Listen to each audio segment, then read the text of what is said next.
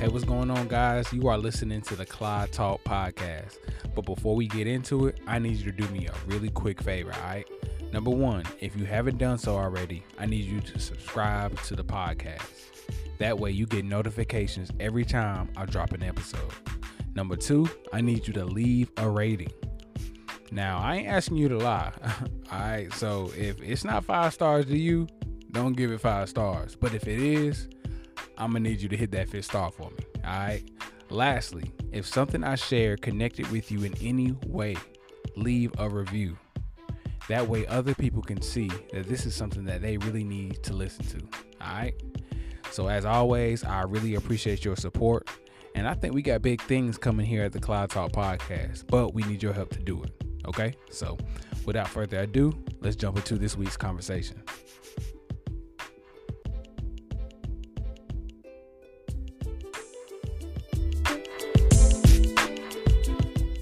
Yo, what's good with y'all? It's Clyde, and welcome back to the Clyde Talk Podcast. I hope you're enjoying your day, and I hope you're feeling good because I believe I have a good topic for you. So, today we're going to be talking about identity. And the reason why is because lately I've been asking myself the question Who am I? Who am I? And I feel like I've been asking that question because I'm in a transitional period in my life. I've officially entered adulthood. And adulting ain't for the weak. and I'm learning that there are no rules or clear guidelines to this thing. And I'm sort of having to figure it out on my own and figure it out as I go. During the past couple months, I've been reflecting over my life a little bit and I've realized some things that I think will be useful to share. Cool. So I came across a TD Jakes quote that says, When you don't know who you are, people will ascribe an identity to you and you will morph into whoever they want you to be. And I'm like, dang, I think I've done that over the course of my life. I believe that I've always let people define me by a label. First, I was Clyde the athlete. In high school, I played basketball, I played football, and I ran track. Now I'm from the borough. That's Goldsboro, North Carolina, not Greensboro. So don't get it twisted, right? Shout out to the borough. And my town is real small. So if you had any kind of talent, people usually knew who you were. So that was that. And so I went on to play college ball, where I, I played football, right, at Methodist University. That was a bit of a transition for me, but nothing really new since I was an athlete in high school. So even though I was in an unfamiliar place, I had a familiar label, right? Because I knew how to be Clyde the athlete. But then something happened, right? My senior year of college, two days before the first game, I fractured my foot, and my little football career is over. It's over. And I remember being so devastated because no, I didn't think football would last forever, right? But it still hit different for me. I remember being really confused about where I, I was in life. And it was the first time I really had to look in the mirror and ask myself, what's next? So even though I didn't really leave my mark on the game like I had hoped, I, I was able to still make history at Methodist University by being part of the charter line of the Alpha Epsilon Alpha chapter of Omega Psi Phi. Now, you have to keep in mind that this was a big deal, right? Because I go to a PWI, and although there were other orgs on campus, there wasn't no dogs on campus. You know what I mean? So it was a complete culture shock. And I ain't gonna lie, being the bros lived up to the hype. I've honestly compared it to being a celebrity with no money. For real, for real. Like, so for a good minute there, I morphed into Clyde the Q. So I graduate and land my first job, right? And now I'm in another weird place because I'm working with people 10 years older than me, with kids and retirement accounts. And I'm fresh out of school and I'm still trying to go back to school on the weekends and be out, which got old. Honestly, you know what it felt like? We all know that guy that graduated high school, right? But still be at all the high school parties. That's what it felt like. Like real corny, real childish. And um and it just made me feel a little empty, feel a little unfulfilled and, and lame. You know what I'm saying? And so I'm reminded of a scripture of First Corinthians 13 11 when it says, When I was a child, I spoke as a child. I understood as a child. I thought as a child. But when I became a man, I put away childish things. And so looking back, I see I felt like this because I hadn't been able to turn the page to the next chapter of my life. And uh, I didn't do that because I wasn't sure what it looked like, to be honest. And when you're unsure about the next page in your life, we sometimes try to make what was supposed to be just a page a whole chapter, right? And growth can be really uncomfortable. But I'm grateful for the uncomfortability because out of that uncomfortability, I started asking myself questions like, why am I here? And what am I supposed to be? And so it was out of that experience that I started realizing that I had purpose in my life and that God put me on this earth for a reason. I just didn't know exactly what it was. So fast forward a little bit and um, I rededicate my life to Christ. I get saved, right? And keep in mind, like, my parents are pastors. I've born and raised in church. Um, my grandparents are pastors.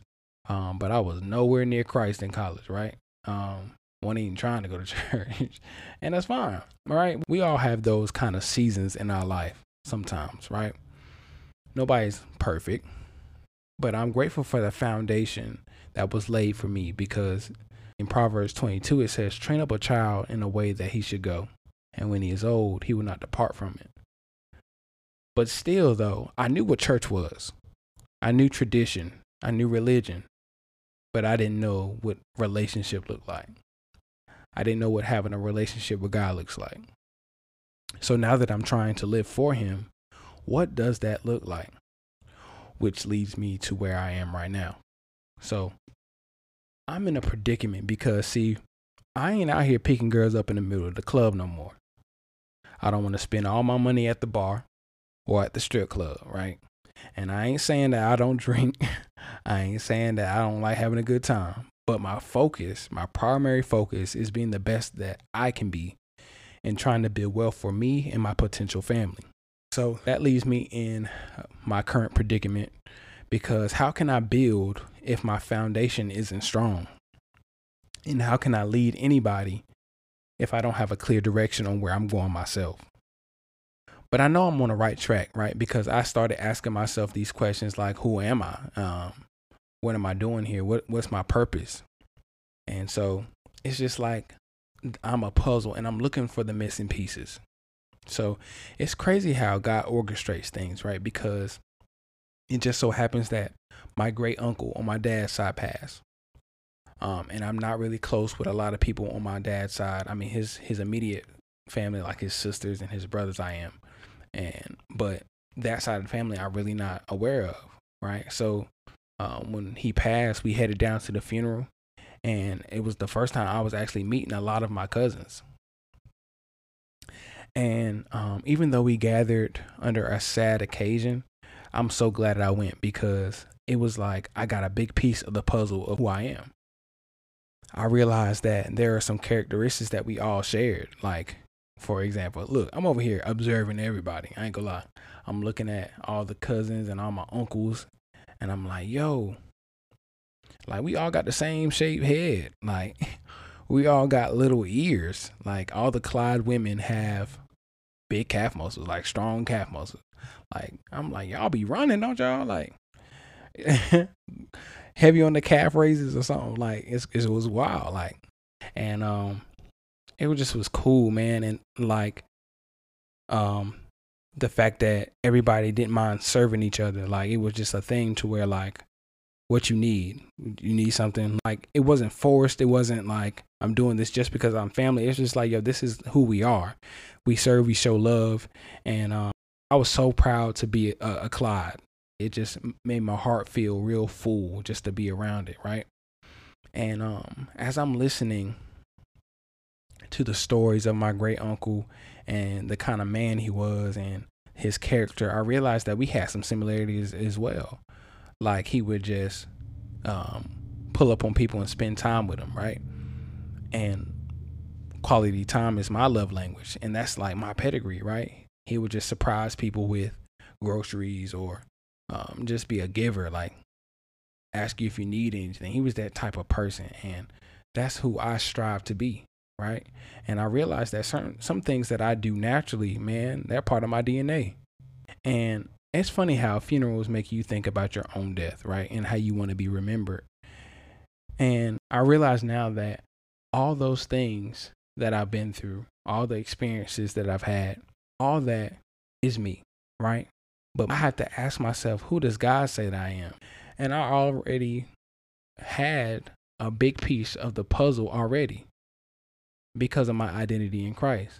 My identity is solidified, it's validated. It comes from Christ. And so the whole time, I knew exactly who I was. And I should have been asking him, um, who does he say that I am? And it just makes me reflect on the story of Jesus when he's talking to his disciples and he's asking them, okay, so who do men say that I am? And his disciples talking about like, yo, they say you a, a prophet. Like they say you John the Baptist. Some say that you're Elijah. Others say that you're Jeremiah. And he was like, okay, so who do you say that I am though? Right? And Peter answers and says, You are the Christ, you're the Son of the living God. And and it's like, man, it matters not what people are saying about me, right? It matters not who I morph myself into. All those have a a little piece of me, right? But in totality, who am I? I say that I am who God says I am. And God says a lot about who I am. In Deuteronomy, he says I'm the head and not the tail, above only and not beneath. In Psalms, he says I'm fearfully and wonderfully made, meaning God took his sweet time when he made me. In Romans, he says we are more than conquerors. In Matthew, he says we are the salt of the earth, meaning that we add flavor to the world, right? So that means the world needs my seasoning because it's bland without me. So who am I? I'm Clyde. I'm James Clyde Jr. And I want to be remembered as someone who showed love, who made people feel like they mattered no matter how much time they spent with me. I want to leave people with the feeling of feeling inspired, encouraged, and empowered to conquer the world because you can. And I feel like that's my legacy. That's who I am. And and that's if I can leave somebody feeling better about themselves, if I can give to somebody if they don't have it, if I can meet somebody's need, if I can show love or give an encouraging word when they may be feeling down, if I can uh, give a little bread, if I can, man, that that's how I want to be remembered because that's my DNA, that's my pedigree, and that's who Jesus told me to be. He said it's better to give than to receive. If I had any advice to you, I would just tell you to go look and ask God what He says about you, man, because you're more than Clyde the doctor, more than Clyde the lawyer, you're more than Clyde the engineer, you're more than your, you know, your last mistake or the thing that you did wrong. Um, God says a whole lot about you. And I just encourage you to to go look for yourself, man. Don't take my word for it. Go look for yourself, man, because you'll find that you're more valuable than you think. Um, and you gotta understand, man, like you pressure. Yesterday's price is not today's price. You feel what I'm saying? Like you're valuable, man. So don't discount yourself for nobody. Don't discount yourself for nobody. Don't give yourself, your valuable self, to somebody at a discounted rate that's my advice to you and that's what i hope you leave with and um, your identity man is solidified in christ like your validation comes from him he says who you are not nobody else not no amount of money not nothing. Like he tells you who you are so you be who he called you to be. Straight up